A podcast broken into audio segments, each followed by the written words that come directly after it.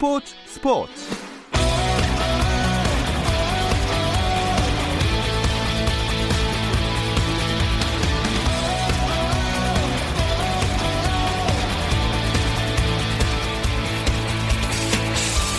스포츠가 있는 저녁 어떠신가요? 아나운서 김종현입니다. 오늘 하루 스포츠계를 돌아보는 스포츠 타임라인으로 김종현의 스포츠 스포츠 출발합니다.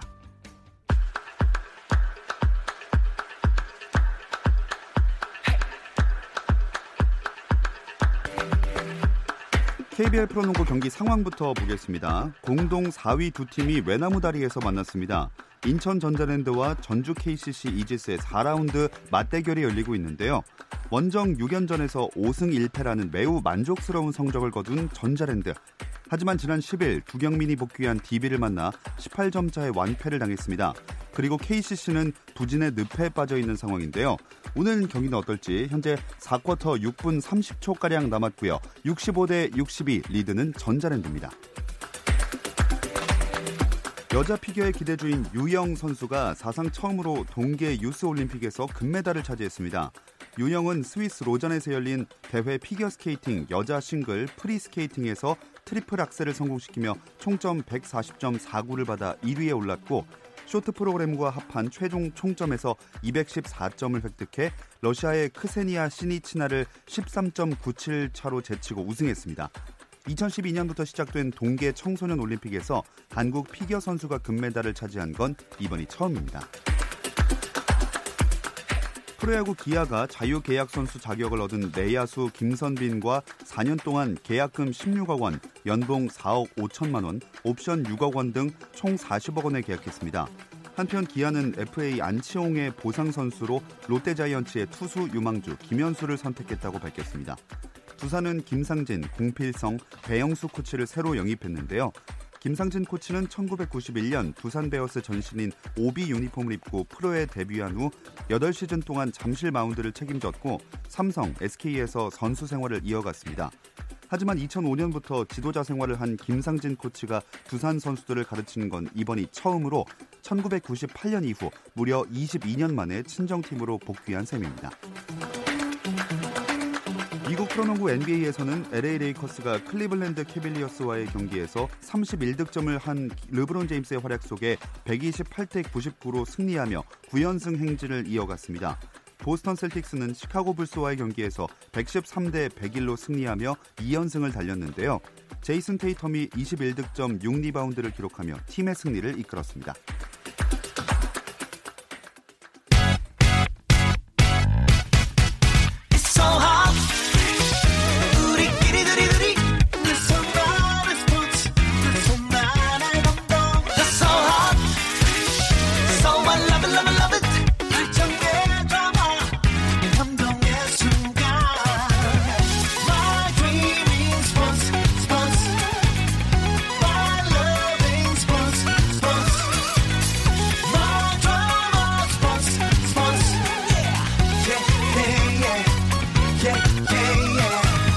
김종현의 스포츠 스포츠 김지한의 잡스 간절함 그리고 웃음 여자 배구 대표팀이 해냈습니다. 바늘구멍 같은 도쿄올림픽 예선을 뚫은 우리 배구 대표팀 올림픽 메달 도전 한번 해볼만 하지 않을까요? 김지한의 잡스가 짚어드립니다.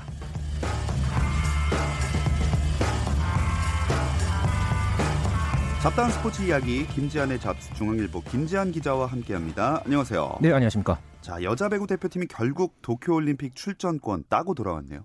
어, 이 도쿄올림픽 어, 아시아 최종 예선에 걸린 출전권이 한 장이었잖아요. 네.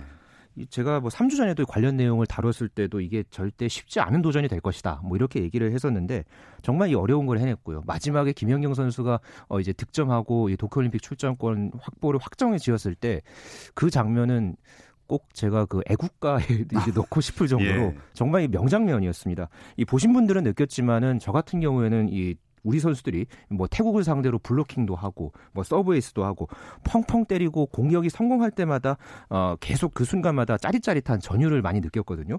어 솔직히 저는 이 경기 풀세트 갈 거라고 예상을 음. 했었는데 그 예상을 아주 보기 좋게 어, 깨면서 태국을 3대 0으로 완파를 하고 도쿄올림픽 본선 티켓을 기분 좋게 따냈습니다. 네, 완승을 거두긴 했지만 그래도 선수들이 끝나고 눈물 흘리는 걸 보면서 부담감이 얼마나 컸는지 느낄 수가 있었어요. 네, 그 현장 화면을 이제 보신 분들은 아시겠지만 선수들이 경기를 끝나고 나서 보기 안쓰러울 정도로 폭풍 눈물을 흘렸어요. V리그를 하다가 사실 또 이 대표팀이 꾸려졌잖아요. 또 그만큼 그랬기 때문에 또 선수들이 크고 작은 부상들을 달고서 이번 어, 예선에 나왔고요. 음. 어 그만큼 또 거기에다가 또 선수들이 이 올림픽에 나가야 한다. 특히나 한 장밖에 안 걸려 있었잖아요. 네. 그랬기 때문에 부담이 굉장히 컸을 겁니다. 또 상대는 홈 어드밴티지가 있는 그런 팀이었고요. 어, 이런 여러 가지의 어떤 악조건, 어, 악재들을 전부 이겨냈기 때문에 이번 성과가 더욱 더 대단했던 게 사실입니다. 자, 이번 성과를 조별리그부터 되짚어 보겠습니다. 예상했던 대로 결승까지 올라가긴 했지만 뭐 상황이 순탄했다 이렇게 볼 수는 없을 것 같아요. 네, 우리가 조별리그에서 인도네시아, 이란, 카자흐스탄을 상대로 해서 모두 3대 0으로 이겼고요. 또 4강에서 우리가 대만을 3대 1로 이기면서 뭐 예상대로는 일단 결승까지는 네네. 갔습니다. 그렇지만은 이 과정에서 에이스 김연경 선수가 중간에 빠졌어요. 어, 카자흐스탄 전 도중에 이 김연경 선수가 갑자기 복통을 호소하면서 어, 경기장 바깥으로 나갔고요. 결국 이 복근 부상 때문에 준결승전이었던 대만전을 뛰지를 못했습니다. 어, 그런 여러 가지 리스크를 아는 상황에서 이 결승전을 앞두고 있었습니다. 나중에 알고 보니까 김연경 선수의 부상이 꽤 컸더라고요. 네, 이 부상이 어느 정도였는지는 태국전이 끝나고 나서 조금 더 자세하게 밝혀졌죠. 사실 이게 태국전 직전까지는 어느 정도인지 몰랐어요. 네. 그래서 이게 혹시 일종의 연막 작전이 아닐까, 음. 뭐 이렇게 어, 이야기도 있었는데, 어, 그런데 알고 봤더니 이 김연경 선수의 부상이 좀 생각보다 심했습니다. 복부 근육이 4cm 찢어졌던 사실이 아하. 예, 끝나고 알려졌는데 이게 얼마나 아픈지 제가 주변 전문가한테 제가 물어봤어요. 네. 운동할 때 특히나 이 강한 힘을 순간적으로 사용하는 배구에서는 사실 복부 근육 부상이 잦은데 이 정도 찢어지면은 경기 못 뛴다고 합니다. 아, 어, 다 낫는데도 거의 한 달이 걸린다고 해요.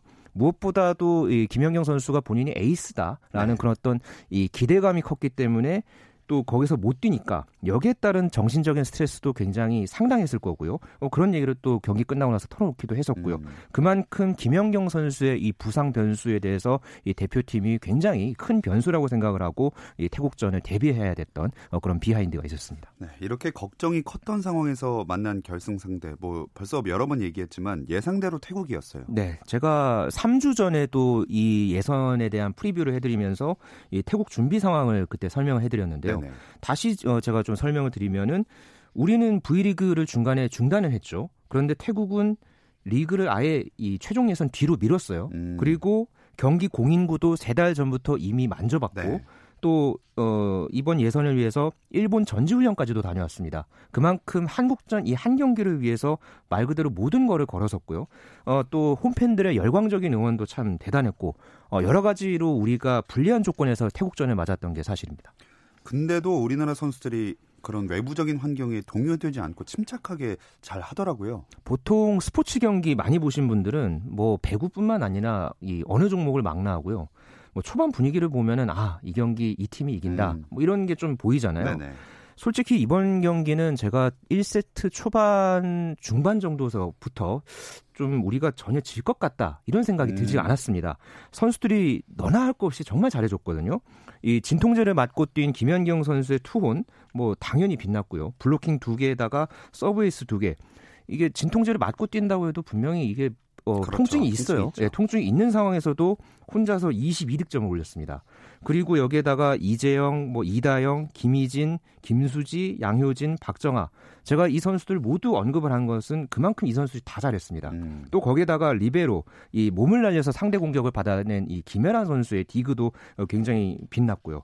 어, 모든 선수들이 뭐 서브고 블로킹이고 공격이 다 잘 이루어지니까 전체적으로 우리가 경기가 잘 풀렸고 이게 결국은 그 라바리니 대표팀 감독이 추구했던 토털 배구가 어느 정도 좀 녹아든 거 아니냐 뭐 네. 이렇게 좀볼 수 있었는데요. 어, 이렇게 되니까는 결국 태국이 꼼짝없이 자기들 준비했던 걸 하나도 보여주지 못했습니다. 결국은 우리가 골고루 좋은 공격을 보여주니까 결과적으로도 또 좋은 결과로 이어졌던 게 사실입니다. 네, 특히나 우리 선수들의 서브가 무척 좋아졌다고 하던데요. 네, 이 라바니니 감독이 이번 태국전을 준비하면서 이 강한 서브를 많이 준비를 했다고 해요. 태국이 워낙에 빠르고 또 공격이나 수비 모두 흠잡을 데가 없는 그런 전력이기 때문에 이거를 넘어서려면은 상대를 어 이제 흔드는 그런 서브가 굉장히 중요하다. 뭐 이렇게 어 이런 의도로 이제 준비를 했던 거였고 어 이게 서브가 강해지니까 상대 리시브가 분명히 흔들렸고요. 네. 어, 또 뒤를 날카롭게 파고드는 서브가 곧장 또 에이스로 연결이 되니까 우리가 서브 에이스 숫자에서 앞섰습니다. 음. 어, 이게 또 도쿄올림픽 본선을 나중에 준비하는 과정에서도 분명히 또 상당한 자신감으로도 연결이 될 수가 있거든요. 어, 그렇기 때문에 이번 이 서브 보완 이 부분은 굉장히 또 우리 대표팀에게도 아주 의미가 있었습니다. 네, 이렇게 좋은 성적을 거둔 여자 배구 대표팀 어젯밤에 귀국했죠? 네, 어제 인천국제공항을 통해서 우리 여자 배구 대표팀이 또 금의환향했죠. 어, 선수들이나 코칭 스태프 분위기가 뭐 당연히 네, 좋았겠죠. 어, 현장에서는 또 이 올림픽 본선 진출을 축하하면서 포상금 1억 원을 또 받기도 아, 했습니다. 아. 네, 뭐 이 정도 포상금이면은 뭐 선수들 입장에서 당연히 좋을 수밖에 네. 없겠죠. 어, 이번 대표팀이 전체적으로 참 끈끈했습니다. 뭐 김연경 선수는 본인이 그렇게 잘했는데 어, 이런 말을 했어요. 애들이 이제 밥상 차려놓은 것을 나는 숟가락만 얹은 느낌이다. 어. 너무 겸손한 거 아닙니까? 이 정도면. 네. 그러니까요. 수상 소감을 그 따와서 네. 되게 겸손한 걸로 유명했었잖아요. 네. 또이 김연경 선수가 이런 말을 했고요. 이재영 선수는 연경 언니가 있을 때 올림픽 메달 따고 싶다. 이렇게 음. 얘기했어요. 이렇게 전체적으로 분위기가 훈훈하니까 왜 이 팀이 이렇게 좋은 성과를 내고 또 앞으로가 더 기대되게 만들었는지 어, 그렇게 또 생각나게 했던 또 이런 분위기였습니다. 한국 여자 배구에게 도쿄올림픽은 김연경 선수의 마지막 올림픽일 수도 있다는 점에서 더 눈길이 가는 것 같아요. 어제 김연경 선수가 이런 말을 했습니다. 워딩을 제가 그대로 전해드리면요. 네. 대표팀 은퇴 여부는 배구협회와 더 상의해봐야 한다. 그래도 올림픽 출전은 2020년 도쿄가 마지막일 아하. 것이다. 어, 이렇게 얘기를 했거든요. 김연경 선수가 1988년 2월생입니다. 어, 올해 우리 나이로 33살이고요. 때문에 올림픽이 4년 뒤에 열리면 그때는 37이 되겠죠. 네. 그때는 좀 아무래도 쉽지는 않을 겁니다. 어, 김연경 선수 덕분에 우리 여자 배구 대표팀이 그래도 황금기를 맞았다. 뭐 황금 세대를 맞았다. 이런 얘기를 많이 또 하고 있죠. 어, 라바니니 감독도 역시나 김연경은 그냥 주장이 아니라 한국의 리더다. 항상 모두를 똘똘 뭉치게 하는 카리스마와 실력이 있다. 이렇게 극찬을 했어요. 그만큼 김연경 선수가 있을 때 올림픽 메달을 어, 건 것을 보고 싶어하는 배구계의 그런 사람들이라든가 배구 팬들이 참 많은데요. 그런 의미에서 이번 이 도쿄올림픽에서 김연경 선수의 어떤 도전 그리고 여자 배구 대표팀에 대한 이 관심 또 특히나 인기는 정말 대단할 것 같습니다. 그만큼 기대도 크고요. 네. 올림픽에서의 마지막 도전이 된다고 직접 밝혔는데 일단 우리가 조별리그에서 상대할 팀들이 나왔습니다. 조편성이 금방 나왔네요. 네, 오늘 새벽에 올림픽 여자 배구 조편성 결과가 나왔습니다.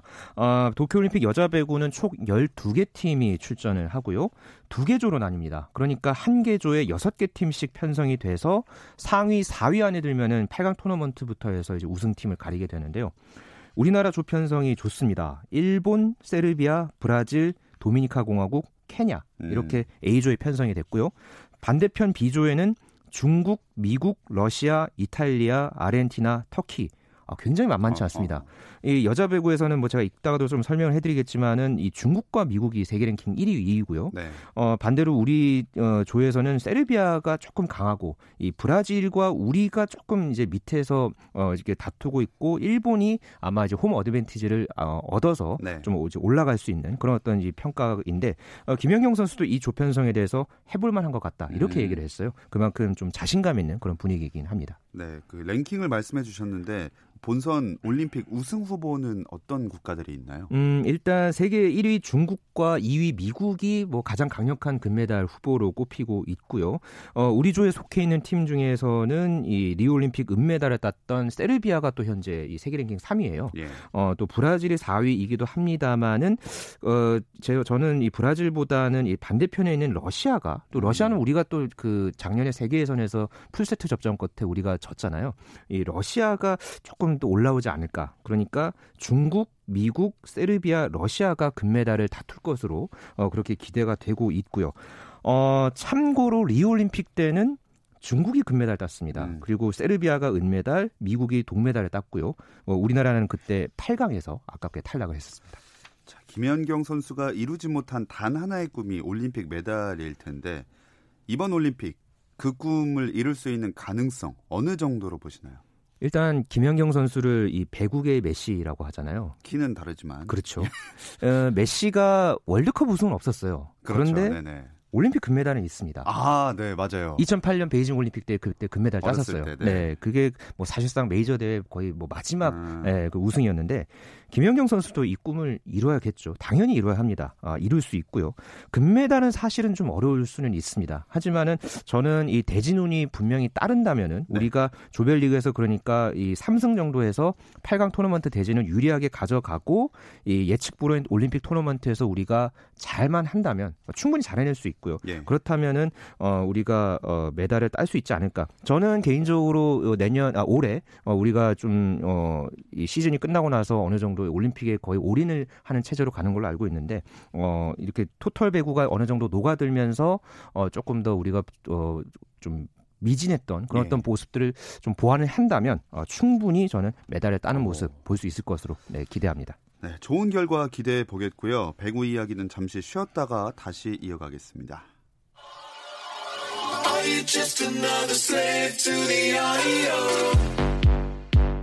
국내 유일 스포츠 매거진 라디오 김종현의 스포츠 스포츠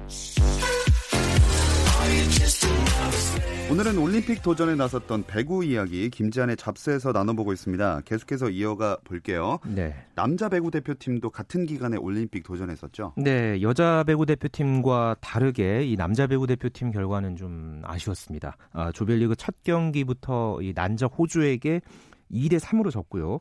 복병 카타르를 3대 2로 아주 힘겹게 제압했습니다. 예. 네, 그러면서 어렵게 조 2위로 4강에 올라갔는데 아, 준결승전 저는 이 경기 참 너무 안타까웠는데요. 어, 이란에게 마지막 세트에서 우리가 6대 11, 그러니까 5점 차로 밀리던 거를 13대 14까 14까지 다 쫓아갔어요. 네. 그런데 이거를 결국은 아쉽게 마지막에 한 포인트를 내주면서 13대 15로 지고 결국 세트 스코어 2대 3으로 패하면서 어, 우리의 올림픽 본선 도전 20년 만에 올림픽 출전 도전이 안타깝게 끝이 음. 났습니다. 그래도 잘 싸웠다는 반응이 많은 것 같아요. 우리가 이 현재 남자 배구 세계 랭킹 24위예요. 이 다른 팀들 뭐 이란은 8위고요. 호주도 15위고 중국 같은 경우에도 우리가 붙지는 않았지만은 20위였는데 모두 어쨌든 우리보다 객관적인 전력에서 앞서는 팀들이거든요. 그런 팀들을 상대로 해서 어쨌든 우리가 연달아서 풀세트 접전을 펼쳤고요. 또 무엇보다 선수들이 이 올림픽에 나가고 싶다 이런 어떤 간절함이 경기력에 정말 많이 묻어났습니다. 뭐 여자 배구 대표팀도 대단했지만 남자 배구 대표팀도 이 20년 만에 올림픽에 나간다 이 키워드로 선수들이 처음에 준비할 때부터 굉장히 어, 열심히 이 준비를 했다고 하더라고요. 어 그래서 마지막에 우리가 내심 아 좀 뒤집지 않을까. 뭐 이렇게 좀 기대를 했지만은 아쉽게 어, 졌고요. 어, 그런 한계 속에서도 우리가 최선을 다했기 때문에 이 많은 배구 팬들이 이 젖잘 싸 음. 졌지만 잘 싸웠다 이렇게 또 격려를 많이 보낸 것 같습니다. 그 열심히 노력한 만큼 좋은 결과가 있었으면 좋았을 텐데 결과론적으로 올림픽 출전에 실패하게 됐잖아요. 그랬죠. 좀 씁쓸한 결과인 것 같아요. 네, 결과가 어쨌든 간에 올림픽 본선 진출에 실패했기 때문에 또 이 결과가 바뀔 수도 없고요.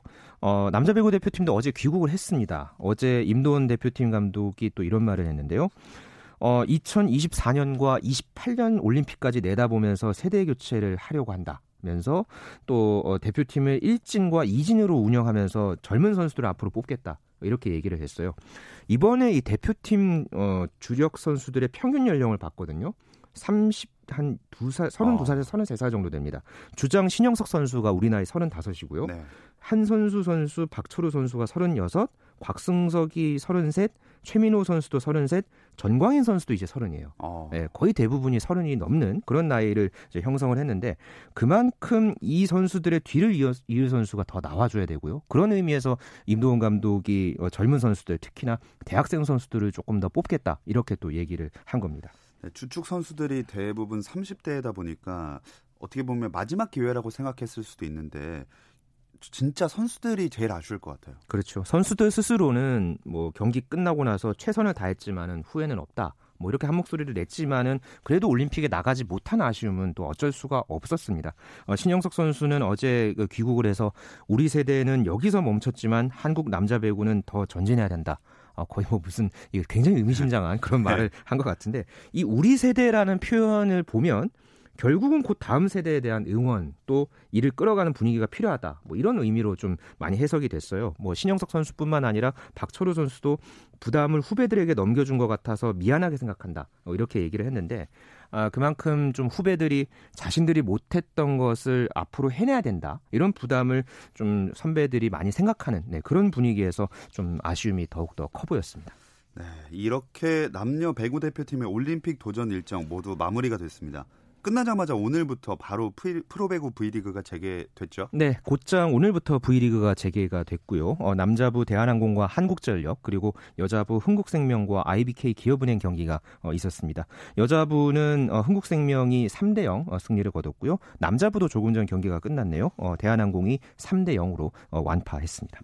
국가대표 선수들도 바로 경기 뛰었나요? 어, 오늘 이 국가대표 출신 선수들이 바로 뛰는지 이 여부가 굉장히 관심이 모아졌거든요. 네.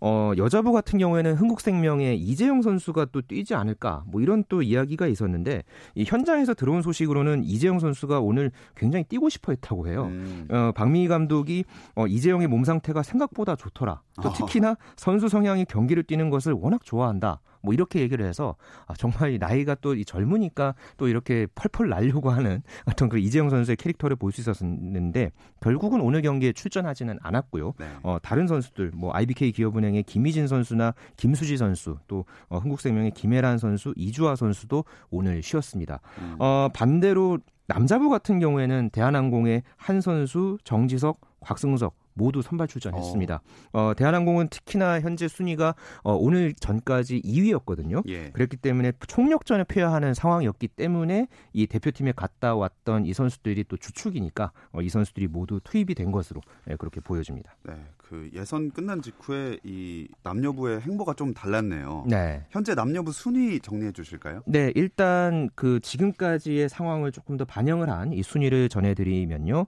어, 남자부에서는 우리카드가 14승 6패 승점 39점으로 선두에 있었고요. 어, 대한항공이 또 이제 승점이 같아졌지만은 이 세트 득실률을 따져서 아마 우리카드와 대한항공 1위, 2위가 갈리게 될 겁니다. 그리고 현대캐피탈이 승점 33점으로 3위, OK저축은행이 4위, 삼성화재 가 5위, 또 KB손해보험과 한국전력이 그 뒤를 이었고요. 어, 여자부는 현대건설이 현재 승점 33점으로 선두에 올라 있고 어, 흥국생명이 또 승점 3점을 따냈지만은 이 세트 득실률에서 밀려서 2위에 어, 랭크가 돼 있고요. 어, GS 칼텍스가 3위 이렇게 세개 팀이 3강을 여자부에서는 형성을 해 있습니다. 이어서 KG신상공사, 한국도로공사, IBK 기업은행 순으로 4위, 5위, 6위에 어, 랭크됐습니다.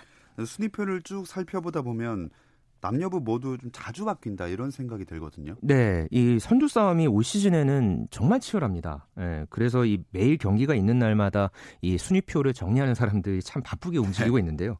특히나 제가 아까 승점을 조금 제가 언급을 해드린 게 어, 남자부 같은 경우는 현재 이 3위부터 5위 이 차이가 별로 차이가 나지 않습니다. 예. 거의 뭐 한 1.2점에서 지금 왔다 갔다 하고 있고요. 오늘 대한항공이 승리를 거두기는 했지만은 어, 한 경기를 또 더 치렀기 때문에 또 다른 팀들의 승점이 또 어떻게 되느냐에 따라서 또 순위가 여러 번 이 뒤바뀔 수가 있고요.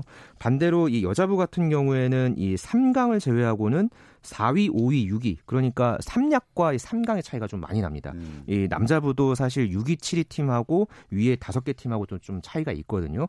이게 조금 더 어, 제가 봤을 때는 좁혀져야지 이 V리그 이 판도도 네. 더 재미있게 흘러가고 보시는 분들도 굉장히 또 재미있게 보실 수 있을 것 같습니다. 그렇습니다. 이 올림픽 예선 기간에 V리그가 휴식기를 가졌었는데 이 기간에 변화를 선택한 팀도 있었다면서요? 네, 여자부는 지난달 19일 이후에 이 오늘 경기가 26일 만에 열린 거고요. 어, 남자부도 열흘 만에 경기를 치른 겁니다. 이 나름대로 이 기간이 이 전력을 바꿀 수 있는 휴식기 또 정비 기간이라고 할 수 있겠죠. 역시나 이 각 팀들의 변화가 있었는데요. 어, 어제였습니다. 어제 이 여자부 GS 칼텍스와 IBK 기업은행이 2대2 트레이드를 단행을 했습니다. 어, 시즌이 이제 중반을 조금 넘어서는 그런 시점에서 어, 선수를 이렇게 두 명씩 바꿨다. 이것은 그만큼 이 팀들이 어느 정도 전력의 변화를 좀 어느 정도 의미 있게 받아들이고 있다. 뭐 이렇게 볼 수 있겠는데요.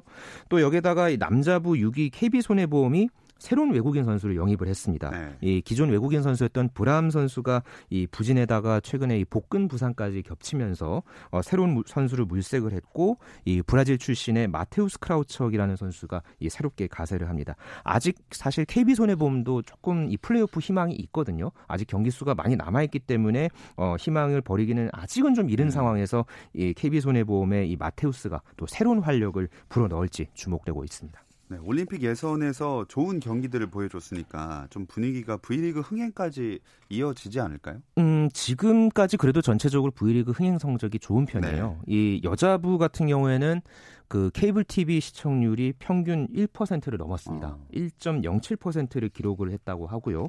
어, 평균 관중 수도 작년 지난 시즌보다가 소폭 올랐습니다. 남자부 같은 경우에는 현재 14만여 명, 또 여자부도 어, 10만 3천여 명 정도. 그러면서 총 관중 수가 작년에 24만 987명에서 한 6천여 명 정도 증가한 24만 7천여 명으로 어, 현재 이제 집계가 되고 있는데요.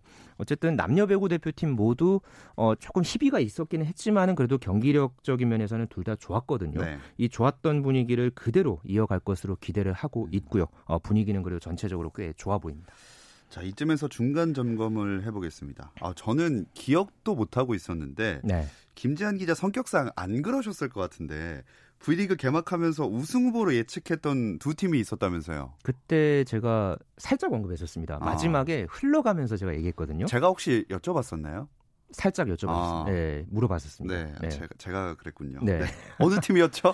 그때 제가 남자분은 OK저축은행 어, 그리고 여자분은 흥국생명 이렇게 점쳤습니다. 그 예상이 지금도 어떻게 맞아 떨어지고 있나요? 제가 어떤가요? 이 코너 하면서요. 뭐 다른 종목도 여러 개 해- 했는데 제가 이 코너 하면서 맞췄던 게 그 지난 시즌에 프로농구 울산 현대모비스 우승한다. 아, 그거 하나 맞췄어요. 제가 그동안. 그래서 사실 이런 좀 맞추는 거하고는 저는 좀 아, 그 정현우 네네. 정현우 PD도 제가 알기로는 그 앞 코너를 했던 이 정현우 PD도 잘 못 맞추는 거라고 그렇죠. 했는데 저는 정 PD보다도 더 못합니다. 아. 하지만은 글쎄요. 저는 남자분은 솔직히 좀 흔들리기는 하는데. 예, 그래도 제가 처음에 예측했던 그대로 한번 밀어붙여 보겠습니다. 아, 좋습니다. 어, 저희 스포츠 스포츠의 많은 전문가분들이 함께하지만 제대로 맞추시는 분은 한 분도 못 봤기 때문에 네. 끝까지 지켜봐야 알 것 같습니다. 그렇습니다. 네. 자, 잡단 스포츠 이야기 김지한의 잡스 오늘은 여기서 마무리하겠습니다. 중앙일보 김지한 기자 고맙습니다. 네, 감사합니다. 내일은 NBA 이야기 조선의 드바로 찾아올 예정인데요. 유튜브 라이브로 실시간 생생하게 즐기실 수 있으니까 많은 시청 청취 부탁드리겠고요. 유튜브 스트리밍도 내일 진행될 본 방송이 나간다는 점 알려드리면서 저희는 인사드리겠습니다. 내일도 8시 30분에 돌아올게요. 김종현의 스포츠 스포츠.